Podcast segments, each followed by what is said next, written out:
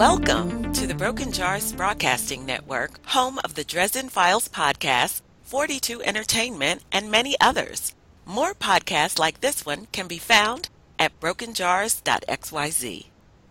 Hello, everyone. This is episode 7 of High Fantasy, and today our topic is prose, but we'll get to that after we do our, our show what we've done since the last time. Not as much as I would have liked. Probably only like 20 pages, which for a month, that's not very much. I hit this like major set piece I've been building towards, and I'm having a hard time bridging into the next section of the book. I mean, it really does kind of end the first section of the book, so I'm having, it's slow going, getting going forward. Yeah, I reached an interesting milestone myself of like when I made the outline, there was always like this hole of not a whole lot of detail that was very strategic, tactical based, and I have no idea what to do there. I have written up to the point that I reached the hole, and now I need to fill everything out. And yeah, not a whole lot of words, but I did one day of 2,400 words, and I was like, oh, nice. That's awesome. I stopped. So, yeah, Colin? 332. Yeah, I kind of stopped for a little while after pushing myself for the month. Yeah, and I have the excuse that I had to do a ton of podcasting work in the middle of that, but it's not really an excuse anyway. Hey, and now you're working with me, so... Yeah, that's been fun. But after a while, I want to stop typing, so I will have to split up the days between transcribing your stuff and doing my own writing. I told my wife about that. I said, I feel bad for Alex. Like, why? It's like, because she's transcribing Corlex. And she just laughed. She said, well, when your own wife wouldn't do it, she should have known it was bad. I never knew that Kelly wouldn't do it. And it's not that hard. And now my handwriting's pretty bad, though. I've gotten used to it so far, which is a interesting thing to say about my brain, I think. But let's move on to prose. Okay. This is an episode that was really hard to figure out how to do, but I think we're going to be okay. We're going to talk about how to do some things well and what to look out for, and we have examples of things that were absolutely terrible. And I'm going to emphasize this is an adult podcast. We say bad words, and we're going to talk about 50 Shades of Grey for a little bit. So be warned. And then we're also going to talk about worse than 50 Shades of Grey. Oh my God. So what prose is basically the thing that holds everything else. It's just your words and your sentences and stuff, but it's what allows you to do everything else that's fun, like characters and plot and timing and pacing and humor and suspension of disbelief in general. It's really important. But it's not the thing that people really focus on until you get to Rothfuss and stuff. So it's a weird thing to discuss. It's one of those things when you're reading, you don't particularly want to notice unless and it's an exceptionally good example. Yes, and if you notice and it's not good, then it will be something that breaks your enjoyment of the book. It's such a strange thing, and you depend so much on your beta readers for it that, like, if you don't have some readers, you really need some, if you're trying to get serious at the very least. And there's some, like, differences, obviously, in genre. Like, if you're doing medieval fantasy, you're going to use different word choices and probably different sentence styles than if you're doing contemporary urban fantasy or, like, futuristic sci-fi, probably, even. So all of the whole difference in genres are still there. One thing that is easy to talk about first is you need to change your sentence structure. Like, don't use always long sentences and don't use always choppy short ones. Having a different variety of them allows your reader to just kind of like flow through it and not focus on it too much. Well, that, and you can also use like sentence length to help get inside like a character's head. You know, if you have short, choppy, fast sentences, it kind of gives us like fast feeling to the story. Yeah, and increase tension in various ways. Mm-hmm. But make sure it's doing what you want it to do. Yeah. Don't wax philosophically with long sentences in a tense, exciting scene. Yeah, and as an example of a run-on sentence, I have this sentence that was taken from TV Tropes talking about Brisingr, the book from The Inheritance Cycle by what's-his-face. I don't remember his name. What's-his-face? I mean, that's good enough for me. Yeah. The sentence is, the branch Roran had added to the fire burst asunder with a muted pop as the corals underneath heated the gnarled length of wood to the point where a small cache of water or sap that had somehow evaded the rays of sun for untold decades exploded into steam. It's a very long sentence, and it's filled with a bunch of description you really don't need. It's one sentence that tells you one thing in way too many words. Yes. It runs in a circle back to the point of the branch popped. Doesn't need to take that much time. You don't need to explain how long something was hidden inside the piece of wood because it doesn't matter. You don't need to describe. It could be sap or it could be water. And it doesn't matter. It truly doesn't. It probably really doesn't how the description things. And it just kind of sounds pretty, but when it's useless, it bogs down your story. Yeah. And then there's various things like the content of your sentences. Like if you're messing with metaphors and similes and analogies and stuff, it's kind of risky. It could be awesome, but it can be really, really risky if you're doing it badly. First off is things like if metaphor is, there's too many of them, or if they're too complicated and you lose sight of what's actually happening because you're paying attention to the metaphor, or it's too comical for the situation. Like it just doesn't match in any way. And I'm going to go to a classic... Yes, Colin is going to be laughing at this. I'm going to read some from a classic example of really terrible prose that comes from the book or series called Bronwyn, written by Ron Miller. I think it was published sometime in the 70s, and it was genuinely published, not self-published. Not like self-publishing is not genuine, but someone decided to put money into this thing. Okay. Describing this woman as they're getting into they're going to have a fun, sexy time scene. Start with Bronwyn standing pale and tall in the nervous light that shimmered through the vibrating canopy of green leaves. Do you guys have any things about that sentence you want to call out first? It's technically not a complete sentence. Yeah, grammar is wrong. I don't know how light. Yeah, how can light be nervous? Read it again. I was actually kind of spacing out. What? Sorry. Okay. Bronwyn standing pale and tall in the nervous light that shimmered through the vibrating canopy of green leaves. There's way too many similar words. Shivered, vibrate, all pretty much conveys the same shaking motion. So everything's just shaking. It's like earthquake time. Woo!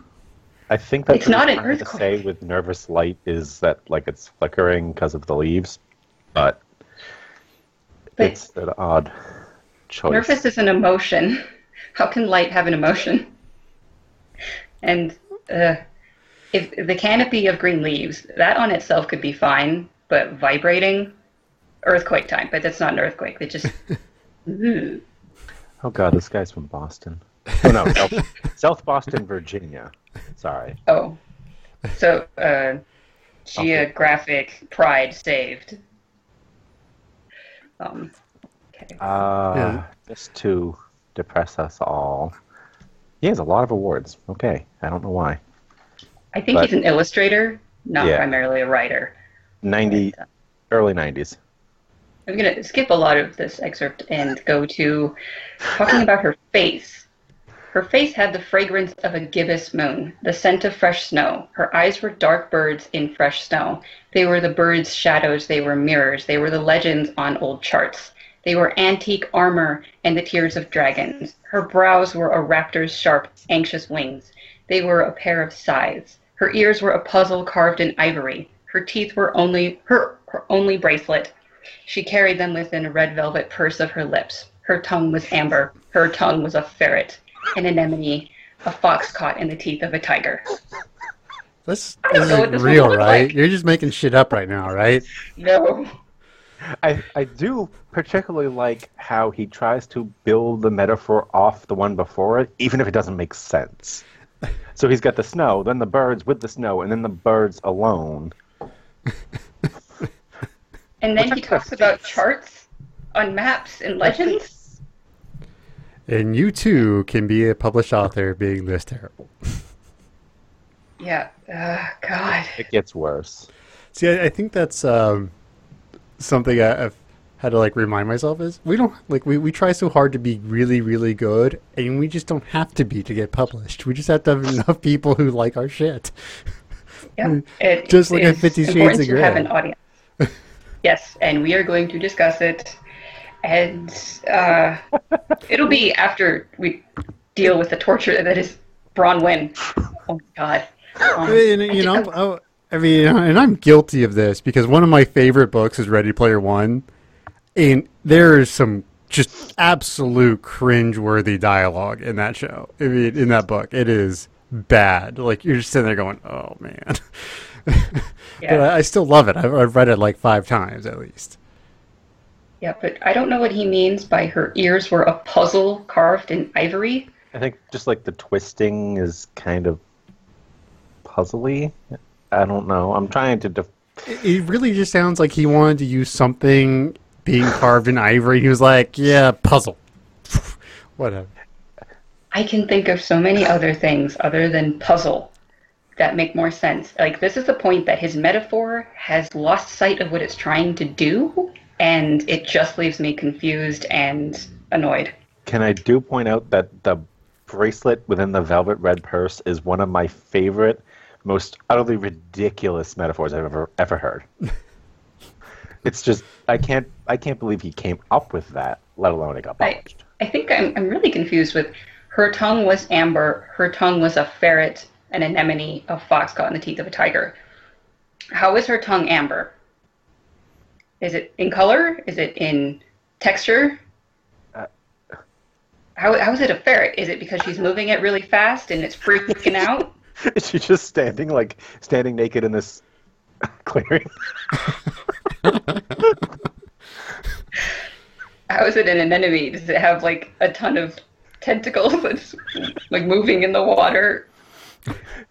And how the fuck is it a fox caught in a tiger teeth? Like, is it also freaking out because it's dying? Do y'all ever watch Friends? I'm dying right now. Not really. Okay, well, there's an episode where Joey finds the source function in Word, and this reminds me of that episode where he's just like finding like every word he wrote this letter is like every word he like found the like biggest, most like important sounding word he could find and made completely no sense. Yeah, the sources are awesome tools. I use one pretty frequently when I'm writing because I need another word for that thing I'm using too much. But you have to make sure you understand what the word is and what you're doing with it, because I think this is mostly a problem with like teenagers in high school trying to be philosophical. And they're showing off their massive intellect and don't realize how terrible it actually is because they are using words they don't know. He was about 40 when he wrote this. Oh my god. Can you read the legs one?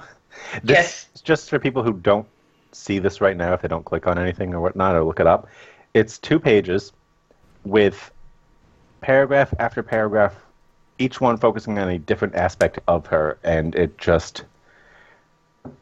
keeps going. It's confusing. Please do the legs one. All right, a paragraph about her legs. Her legs were quills. They were bundles of wicker. They were candelabra. The muscles were summer lightning that flickered like a passing thought. They were captured eels or a cable on a windlass. Her thighs were geese, pythons, schooners. They were cypress or banyan. Her thighs were a forge. They were shears. Her thighs were sandstone. They were the sandstone buttresses of a cathedral. They were silk or cobwebs. Her calves were sweet with the sap of elders. Her feet were bleached bone. Her feet were driftwood. Her feet were springs, marmosets, or locusts. Her toes were snails. They were snails with the shells of tears. I don't know what his obsession with repetition is, too. Not only are these metaphors absolutely appalling, but he loves repeating things constantly. Sandstone to sandstone, buttresses. Sandstone. Yeah. Fresh snow to fresh snow. Like. Also, her thighs were a forge. Her thighs were shears. Is she like cutting things with the strength of her legs? I mean, that I've seen makes a little sense, but like, there's been impressive people like squeezing their thighs on a watermelon and making it burst, but I don't think she's doing that. She is just standing there. Yes. Now there presumably is no her tongue flapping around. Her legs are constantly closing. There is no definite description of her moving, and yet he also starts describing her back. Her back is a snake. It is an anaconda. It is an anaconda's strength. And it's like, how are you seeing this? Are you standing in front of her? Hieroglyphic. Yes, forgotten hieroglyphic. Oh, God. Her buttocks were fresh-baked loaves. They were ivory eggs. They were the eggs of the lonely phoenix. They were a fist. How are her buttocks a fist? Why are they a... What? All right, so I actually found the line from Friends. So Monica asked, it doesn't make any sense. And Joey's, of course it does. I use a thesaurus on every word. Yeah. It's like, okay, what was this sentence originally? Oh, they're warm, nice people with big hearts. And that became they're humid, prepossessing homo sapiens with full-size aortic pumps. And that's what this guy's stuff seems like. He's like, I don't know. I mean, there is a level of creativity here that surpasses anything I can ever think of. Not that it makes sense, but... Yeah, I'd say that. He must have seen these comparisons. He must have understood what he meant. How did he not have an editor with a giant red marker just scratching through half of this? Because if he kept it to a fifth of what it is, it might be okay. So, in the next paragraph, he talks about her arms, and he compares them to highways. Yeah. What? This is presumably a fantasy novel. It is a fantasy, yes. High fantasy. What the hell's a highway? I mean, I can... there's a... In Dragon Age, high fantasy setting, they had a highway that was left by the Tevinter Imperium based on Rome. So there was highways in medieval times based because of Rome. It's a funny... But still, it kind of... It stands out because the modern conception versus medieval high fantasy... I'm going to go down to when he decides to talk about her nether region more, because I cannot believe you wrote this. I can't believe you did it. Prepare yourselves. Her pubes was a field of wheat after the harvest, a field neatly furrowed. It was a nest, a pomegranate, an arrowhead, a room.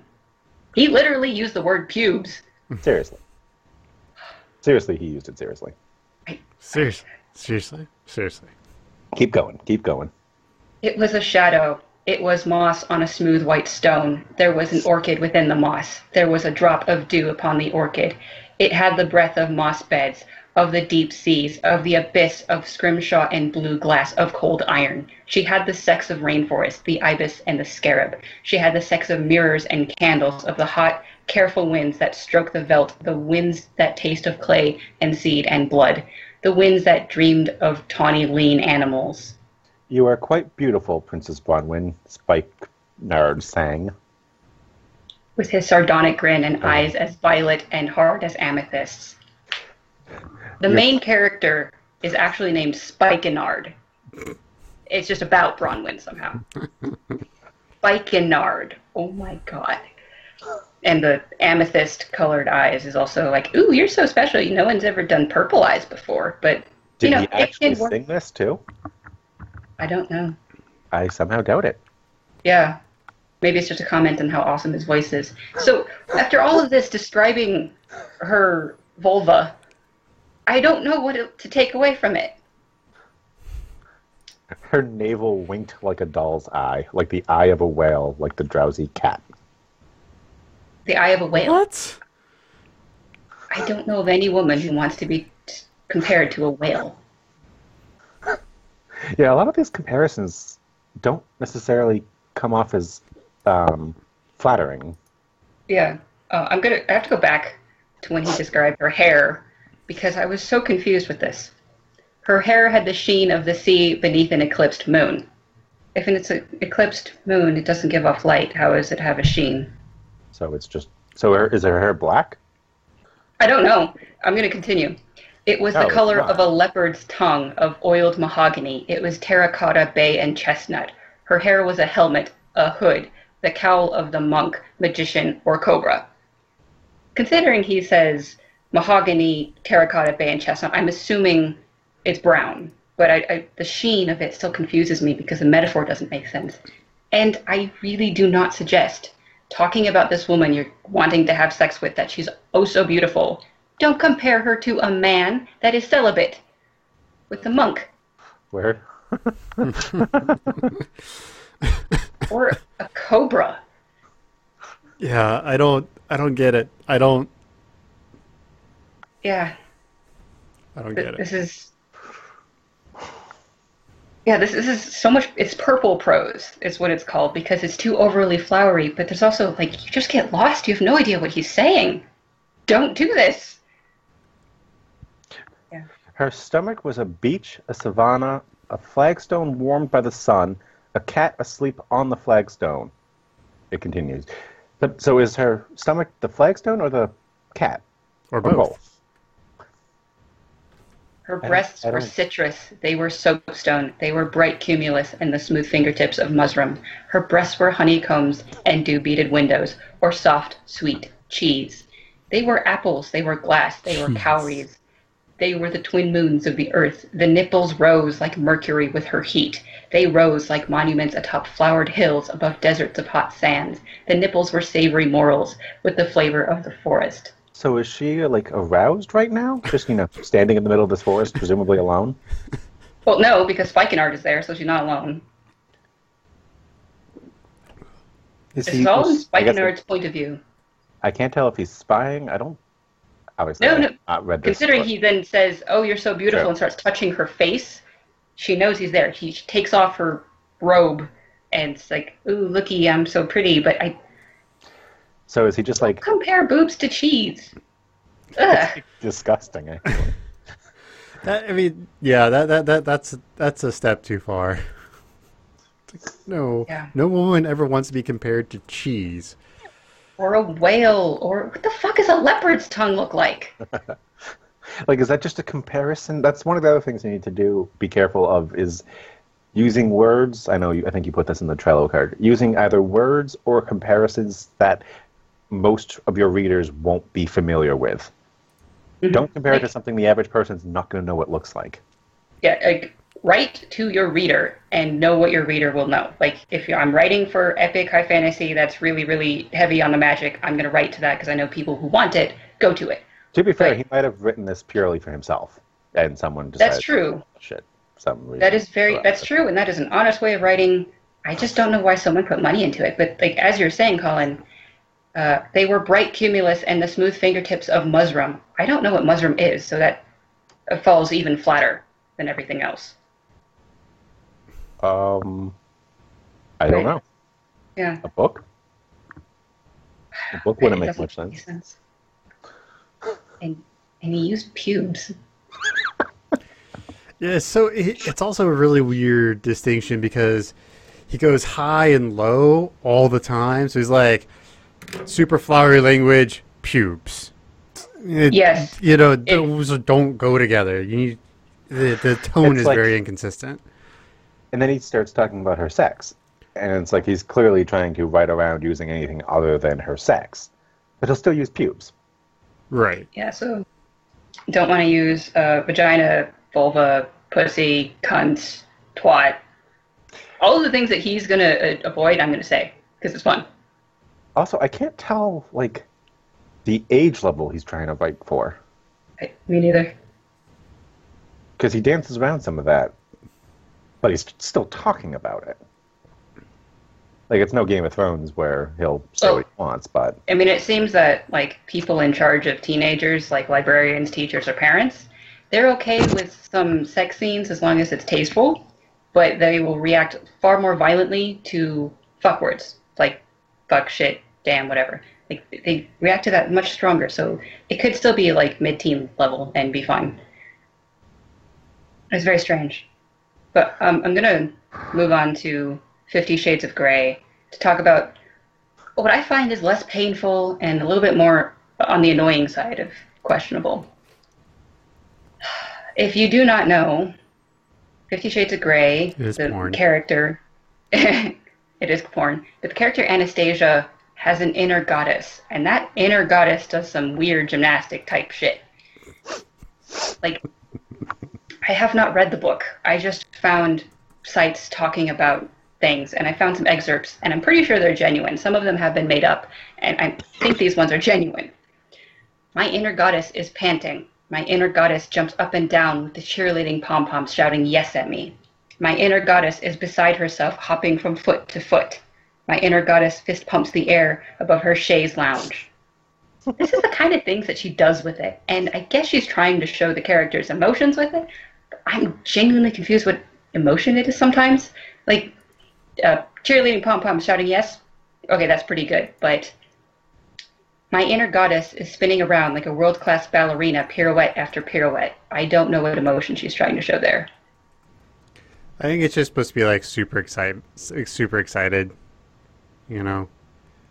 That's not what I think of. I mean, excited cheerleading pom-poms, that makes sense, but a world-class ballerina doing her work and pirouetting is a fairly complicated thing to do. I don't get excited, and so I think that it's kind of missing the actual emotion she's getting to. Didn't you know ballerinas just start pirouetting every time they get happy? I mean, if I could do that, I might do it, but I can't. So I assume that at that point, they're just think of it as work. Well, also, if she's so excited, why was her inner goddess sitting on a chaise lounge? Yeah. My inner goddess is doing the merengue with some salsa. My inner goddess is doing a triple axel dismount off the uneven bars, and abruptly my mouth is dry. Because you just ruined your whole mood with that comparison? I mean, if it's excitement in the way that the ballerina thing is, then the triple axel dismount, that's awesome and exciting, but why is your mouth dry? That sounds more anxious. Shouldn't you be, like, drooling in excitement or something? Or is she nervous suddenly? I don't know. And this is the thing. I mean, context would help, obviously, but this thing is really weird and hard to do. And she goes on talking about her subconscious. I do not know if her subconscious and her inner goddess is the same entity, but she's got people in her brain, damn. So TV Tropes has the example here. So what they point out is that she uses these very flowery metaphors of her inner goddess, and then just switches straight to crass sexual language. So the example here is, I flushed. My inner goddess is down on bended knee with her hands clasped in supplication, begging him. I like your kinky fuckery. Yeah. It just those don't go side by side. I don't know. Yeah. They weren't side by side, but so her subconscious is a bit more unhappy with her, usually, it seems. Try to be cool, Anna. My tortured subconscious begs on bended knee. It's like my subconscious is figuratively tutting and glaring at me over her half-moon specs. So how many times does she mention her inner goddess in this? I'm not really sure, because I don't have the book. It's limited, but there's so many examples. Yeah. Yeah, she felt like Icarus flying too close to the sun. Okay, that one could work, because that one actually does kind of make sense. It makes sense. It's just like, you don't deserve that metaphor. I have that one saved over here. So he's too gloriously good-looking. I have a vision of myself as Icarus flying too close to the sun and crashing and burning as a result. That's the line. That could work. I think that it should be executed word-wise better. But if she did it just once, it would be fine. But later... Well, this is a different... Yeah. Later, she says in dialogue, you beguile me, Christian. Completely overwhelm me. I feel like Icarus flying too close to the sun. If you're going to do something that's that specific, I recommend doing it only once.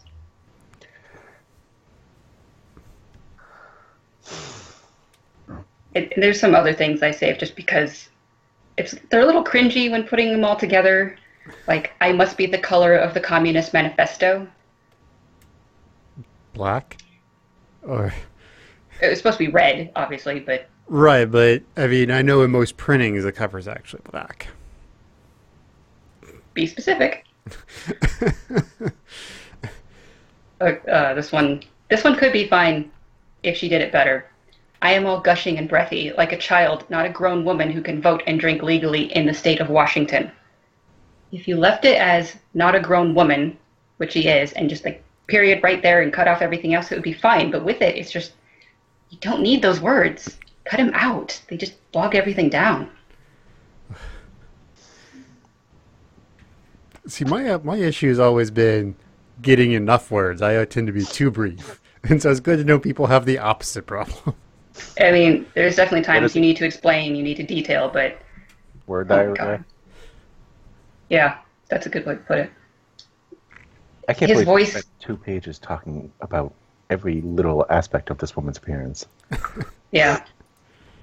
But, his voice is warm and husky, like dark melted caramel or something. That's literally what she says. Or dark something. Melted caramel, ... or something. I think she's trying to be funny. I don't know. Or I mean, great. We don't know the full context, but I could see that mental train. If you're trying to get the mental train to be that she's confused and it's all flummoxed, you know, if that's sort of the idea, I could see having that or something, you know, to sort of give that idea that mentally she's having a hard time thinking. Yeah, and yes, we don't know context, but it sounds to me like something you leave in like a first draft and you have to come back and specify later because you're trying to describe this very important character. You want it to be fairly clear as to how attractive he is, right? Well, and he's so attractive that she can't think straight. They're trying to, maybe the description is supposed to be more every man kind of thing, so you keep it unspecific so the reader can overlay their desires on top. I think this was just straight up like absolute wish fulfillment of the pinnacle of attractive male whisking this girl off her feet. Yeah. That's not something most people relate to. Yeah, and those things are very good points. Like, if you're doing something like this, you want to have the reader self-insert themselves, leave the point of view character kind of vague in terms of physicality so they can just insert themselves. And they do this a lot in things like YA because the teenager wants to know what it is for themselves to be in that situation. But yes, they still generally leave the attractive person as specifically very descriptively attractive. Right, and it also happens a lot in video games where they leave the faceless, voiceless player protagonist so that you can just overlay yourself on top of them. Yeah. Isn't that one of the criticisms of Twilight is that just a typical female teenager that every girl in America would relate to. She has brown hair, so only like half the population. But. Who then goes to have the worst possible relationship with a vampire ever that taught everyone reading that horrible things about how to focus on it. And 50 Shades of Grey is the BDSM version of Twilight.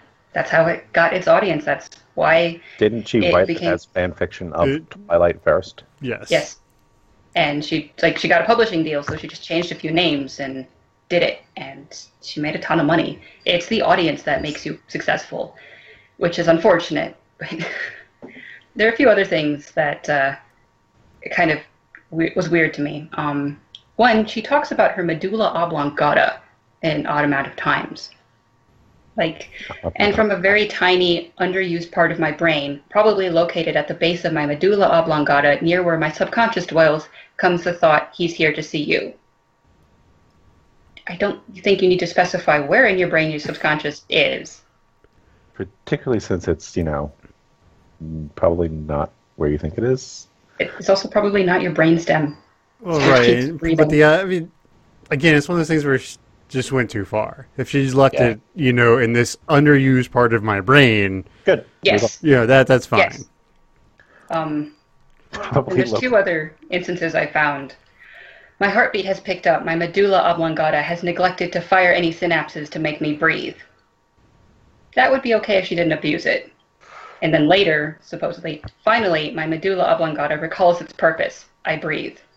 It's like, if she didn't abuse it, I think it could work. And if she didn't do it with the subconscious, the whole passage of mentioning it once, referring to back to it, could probably work. It does work. Like, the point is there and it's accurate. It's just like unnecessary to describe it that way. Yes. Right. And there is an example of this working, and that is Fight Club. They talk about Jack's rectal cancer that's going to kill him. They talk about Jack's medulla oblongata and his complete lack of surprise. And it works for them. And they don't do it badly. So that is an example of this thing working. Because Fight Club gets away with a lot of things. Yes, it does. I haven't read the book. If you do something well, no matter what it is, you can get away with it. And that's the whole thing about writing, is that all matters is how well you can execute it. We're just talking about the bad examples because they're easy. We're going to get to the good ones, but there's a few other things that she does in 50 Shades of Grey that I have problems with prose-wise, like kind of intellectually-wise. This one's a little TMI, so beware. He reached between my legs. Say what? We've already talked about pubes, don't worry. Well, he reaches between my legs and pulls on the blue string. What? And gently takes my tampon out and tosses it into the nearby toilet. I don't have a problem with the description of the tampon. I have a problem that she has this hyphenated "what" exclamation in the middle of the sentence. Is that something you typically flush? Sometimes, depending on your system. Fair enough. Like, it will fuck over a septic system, but in, like, heavy cities it might work, or if you're just willing to pay the bill. I think we've gone off the rails now. Aren't you happy to have a girl? Yeah. Let's see. Yeah. I welcome the cool, refreshing rain. I close my eyes and take a deep, purifying breath, trying to recover what's left of my equilibrium. I think she's misusing the word equilibrium. Wait, say that again? I close my eyes and take a deep, purifying breath, trying to recover what's left of my equilibrium. I can see that. That doesn't bother me. I mean, it's not bad. It seems to me to be one of those things you fight to reach, not something you cling to shreds. Like, if your equilibrium is in shreds, you don't have equilibrium anymore. Yeah, so that's why I think she's misusing it. Right. I don't know. I actually kind of have to disagree on this one, because I've got motion sickness issues, especially after the whole concussion thing, and when I start getting really sick, I focus on the little bit of my, senses that isn't scrambled, and I focus on that to try and try to sort of rebuild that equilibrium I've lost. To be fair, I think what loses it for me in that sentence is what's left of it. Like, she can focus on what she's got and try to get her equilibrium again. You kind of can't really recover what's left of it. You kind of have to get it back. I agree. I can agree with you there. Yeah. I got two more things about 50 Shades of Grey that are just weird instead of, they're weird. One is a bit of dialogue. Does this mean you're going to make love to me tonight, Christian? Holy shit, did I just say that? His mouth drops open slightly, but he recovers quickly. No, Anastasia, it doesn't. Firstly, I don't make love. I fuck hard. Some bad dialogue in this book. If he's such this domineering sex demon, why is he surprised when she asks him about it? Yeah, and he's kind of surprised. And, why? Wouldn't he just be I don't know. There's context we're missing, but I don't make love. I fuck hard. It's nice. Is it period? Is it fuck, period, hard, period? I fuck ... hard. Oh. I don't know which one is better, if it's just a period or an ellipsis. I think a period would have been better. I don't know. Ellipsis tends to be trailing off. That's true. I think it would have more impact if it was a period, but, that's at least part of the problems. I mean, you could probably just take every page and try to salvage that book, but... Yeah. Actually, if you go to Destructive Readers, I think it is, on Reddit, it's a subreddit about beta reading and critiquing and stuff, they did this thing of taking well-known fiction or published things in general, and everyone gives their thoughts on it, and they did the first couple pages of 50 Shades of Grey, and that's the only action bit I've ever really read. And it was very interesting, so I think it's Destructive Criticism Readers. Readers, okay, cool. But this, you know, 50 Shades is just proof that you don't have to be good to make $1 billion. Or you can be amazing and no one will care. Yeah. And apparently you can write a horribly shitty book that people love that somehow gets, well, not somehow, but unsurprisingly gets made into a horribly shitty movie that doesn't do well. It did pretty well. It did all right. For their budget, it did pretty well. Like, what budget do they need for that? I wasn't aware porn movies had high budgets. Well, cameras and lights are usually kind of important, and then they had these high-paying people. I don't know. Well, actually, most of the people in the movie are like, were not overly highly paid because no one who would command a high salary would touch the movie. Now, I did hear a rumor, and I can't account for its truth, but apparently there was a porn studio who tried to make a parody of 50 Shades of Grey, but typically parodies are protected works. But there was nothing, like, it wasn't a parody because it was just straight up porn, and the book's already straight up porn, so they weren't making a parody, so they got shut down. Have y'all seen do y'all watch Cinema Sins on YouTube? No. You should. And it's where he basically goes through a movie and sins it. You know, so he'll take clips from a movie and, like, start giving it sins. And the one for 50 Shades is hilarious. All right. It's totally worth watching. I have one last line from 50 Shades, and then we'll move on to something nicer to cleanse our palate. Two orgasms coming apart at the seams like the spin cycle on a washing machine. Wow. It's one sentence. Is the wow like a separate dash wow? It's a comma. Like the spin cycle on a washing machine, comma, wow. Two orgasms, ellipsis, coming apart at the seams. Please! I feel like orgasms are insulted to being compared to laundry. like that's just not sultry or anything. It's exactly. It's just like... And part of me's like, wow, you're getting surprised with two. I mean, who have you been dating that you're only getting two? She's supposed to be a virgin. She didn't have an orgasm until he whipped her into having one. So he whipped her into having one? I think so. I think her first orgasm was he was whipping her clit. Is that the thing? Okay.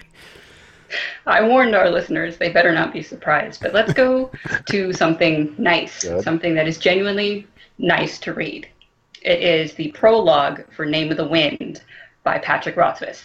Like, he has a reputation for being really beautiful in his prose, and that's part of the reason that it's taking so long for him to finish his series, because he's making sure it's perfect. And I have no idea how long he spent on 5 paragraphs of this prologue, but it is definitely worth it. I'll read the entire thing and then let's go back into it. So it's called A Silence of Three Parts. It was night again. The Waystone Inn lay in silence, and it was a silence of three parts. The most obvious part was a hollow, echoing quiet, made by things that were lacking. If there had been a wind, it would have sighed through the trees, set the inn sign creaking on its hooks, and brushed the silence down the road like trailing autumn leaves.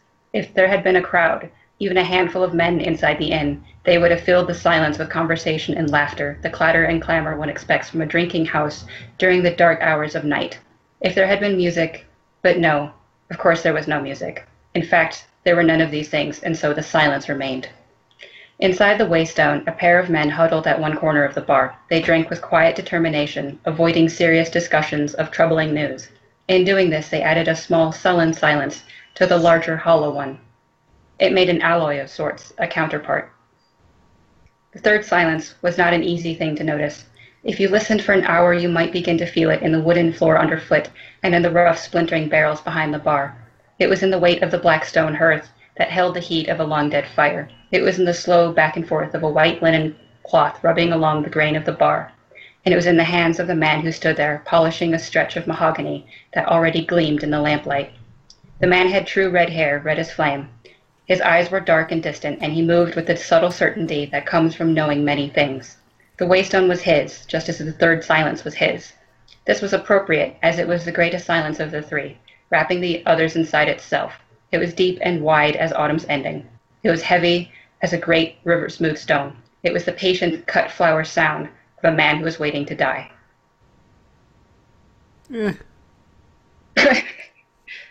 Kind of wordy, but I mean, you do get a good. It has. I think it's supposed to be heavy, and it does feel heavy when you read it. You know, it feels while you're reading it, it almost feels like you're putting it on your back yourself.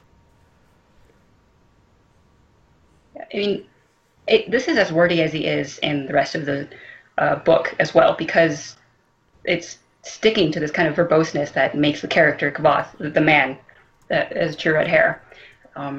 And so if you dislike this, don't read the book. That's half the point of a prologue, is showing you what you're getting into.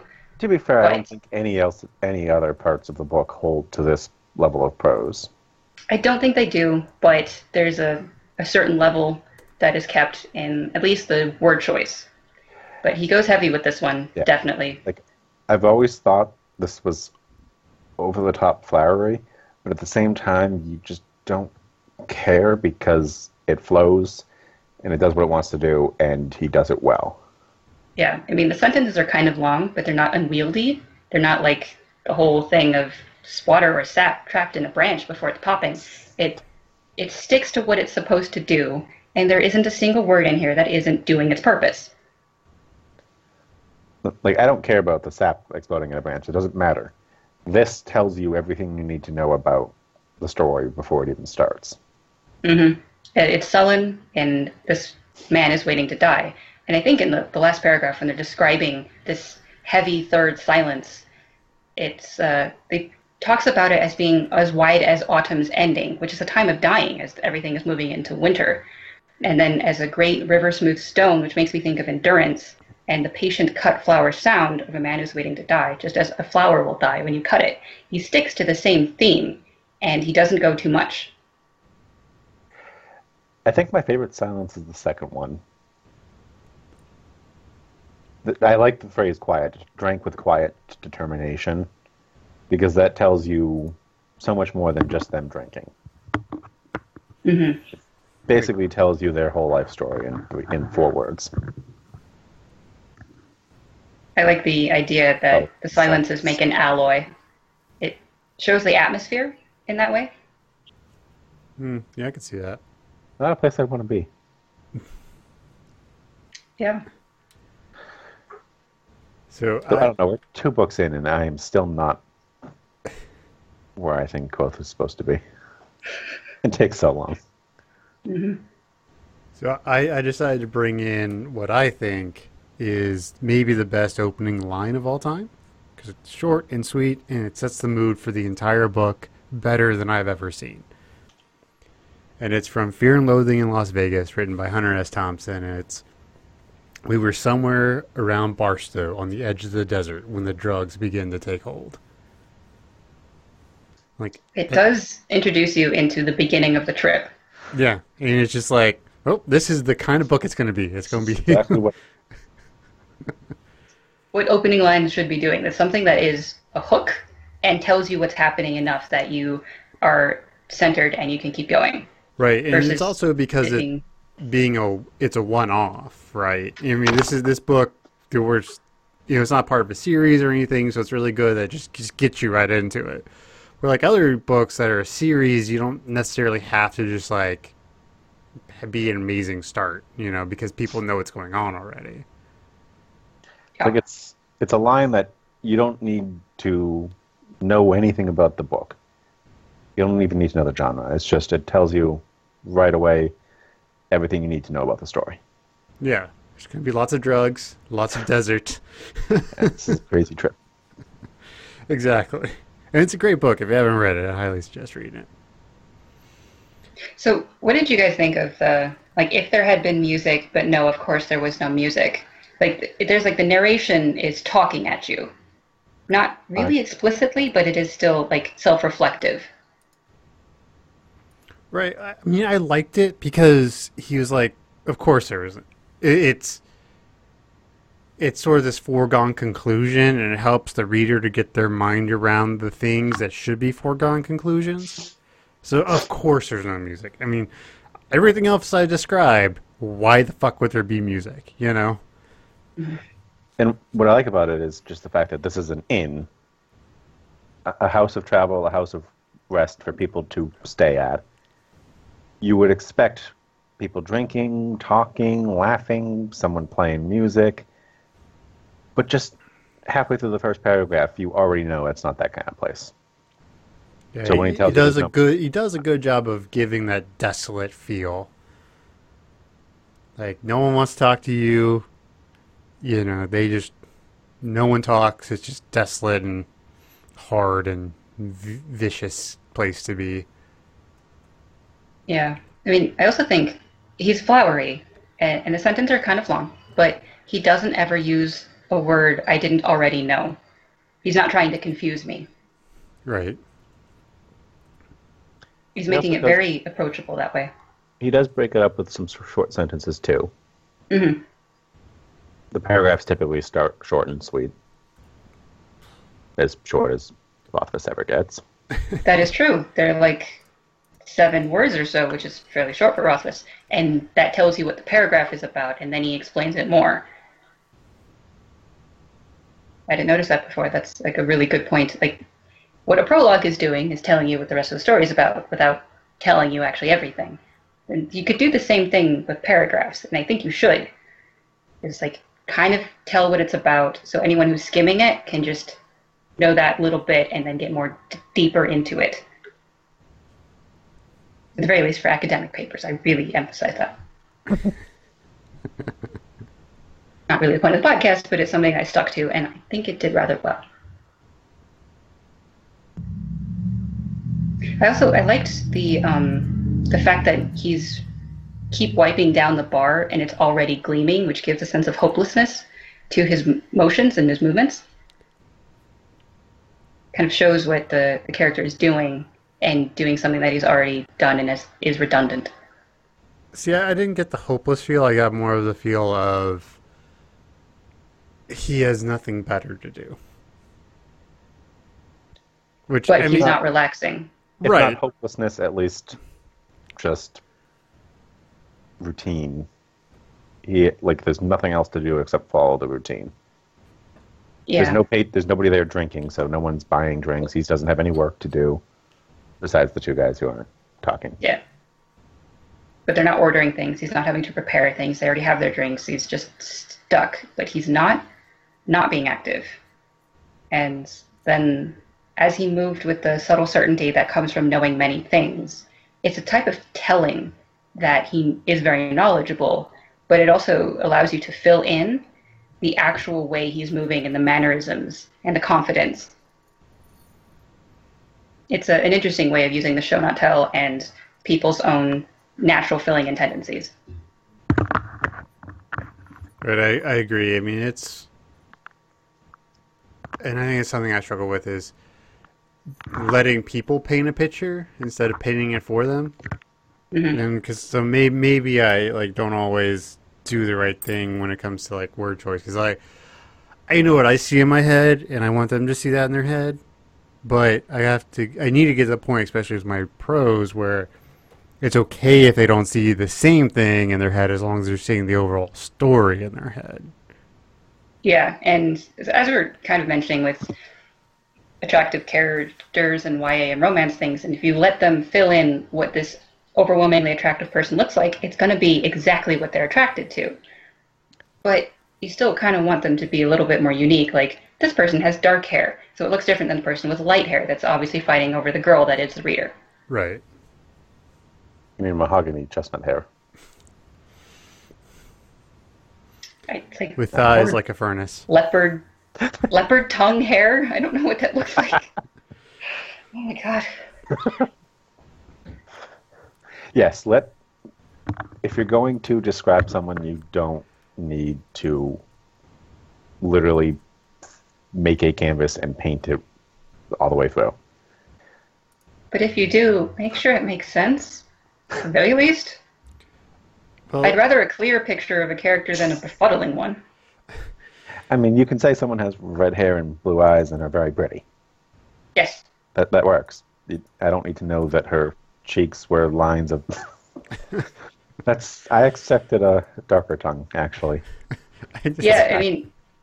Okay, so Jacob shared a picture of a leopard's tongue, and it's pink. It looks like a dog's tongue. It was the that's not the color of hair. Tongue of oiled mahogany. That's not the picture we're looking at here. It's pink. And then he uses 5 words to describe brown. They're all different shades of brown. Which, if she has multicolored hair and highlights or something, fine.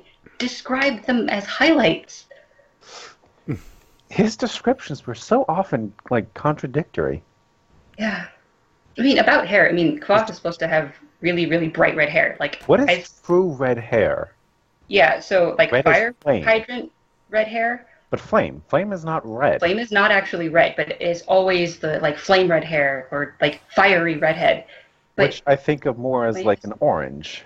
Right, yeah, well, a lot of redheads, actually, their hair is more orange than so when red. He says... True red? Is he talking about actually red hair, orange? I think so. Most people's hair, or red hair, is usually orange. I think it's there are the illustrations to go with it, and it's very it's actually red-ish. Really? Oh, I've seen it orangey. Yeah, it's red, but flame is not actually that red. Oh. Unless you put something in it, like firework stuff, but. Yeah, I always thought that was the most jarring portion of the intro. Yeah, I've had that problem with all sorts of fantasy that they describe as flame red hair. It's not red. Knowing how much effort he put on every word, he meant something there. Yeah, or maybe he just really likes the idea of flame being on this person who's really subdued, which I could see, but. I don't know. That's something I've been puzzled about. King Killer also suffers a little from the wish fulfillment. People argue about that way too much.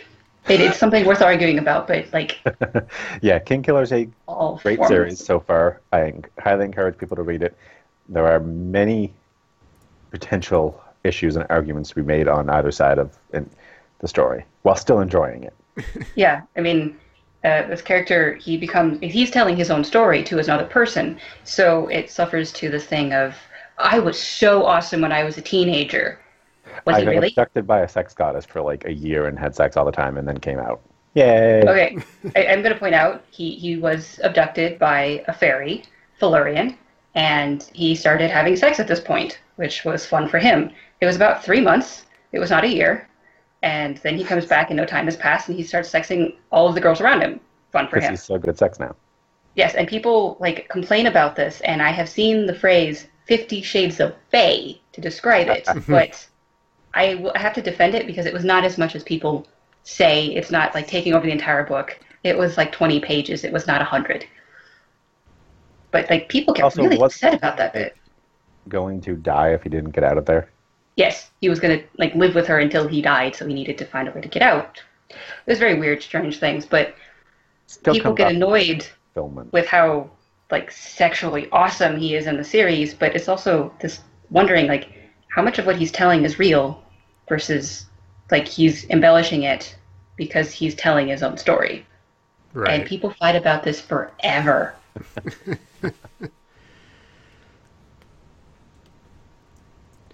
Still read the books, though. Yes, they're worth reading. But unless we just go back to laughing about things that we've already discussed, I think we've reached the end of this episode. Yeah, I would agree. Yeah. A lot of things not to do, and a couple of examples of things to do. Yeah. We'll have to come back to this later, because this is a really complicated topic. And we're going to probably come back to every topic ever, but... Right. Yeah, it's one of those things where you might need to, drill down on a very specific portion of this, opening lines or whatever. Yeah, lines to start a chapter. Mm-hmm. Or, titles and stuff. That's going to be a weird conversation. But... Never named a book properly. But I think the most important thing that people need to take out of this is it's okay to suck. You might make a bestseller anyway, so do it anyway. Have fun. Yeah. There's so many times. Suck, at least just know you're doing something bad, but you don't care because it's money. Yeah, there's that, and there's also like a lot of people ask this question of like, if I do this thing, will it still work? Will people buy my book? It's like, I don't know. It depends on how well you do it, because Inner Goddess versus Jack's rectal cancer, like they're both are wildly successful. One is much better than the other. So do it, and that's the formula for success. I will not lie. I would be perfectly happy having my name on the Twilight books or 50 Shades of Grey if I got the money from it. Yeah. The shame that comes from having published that would taste like money. Yes.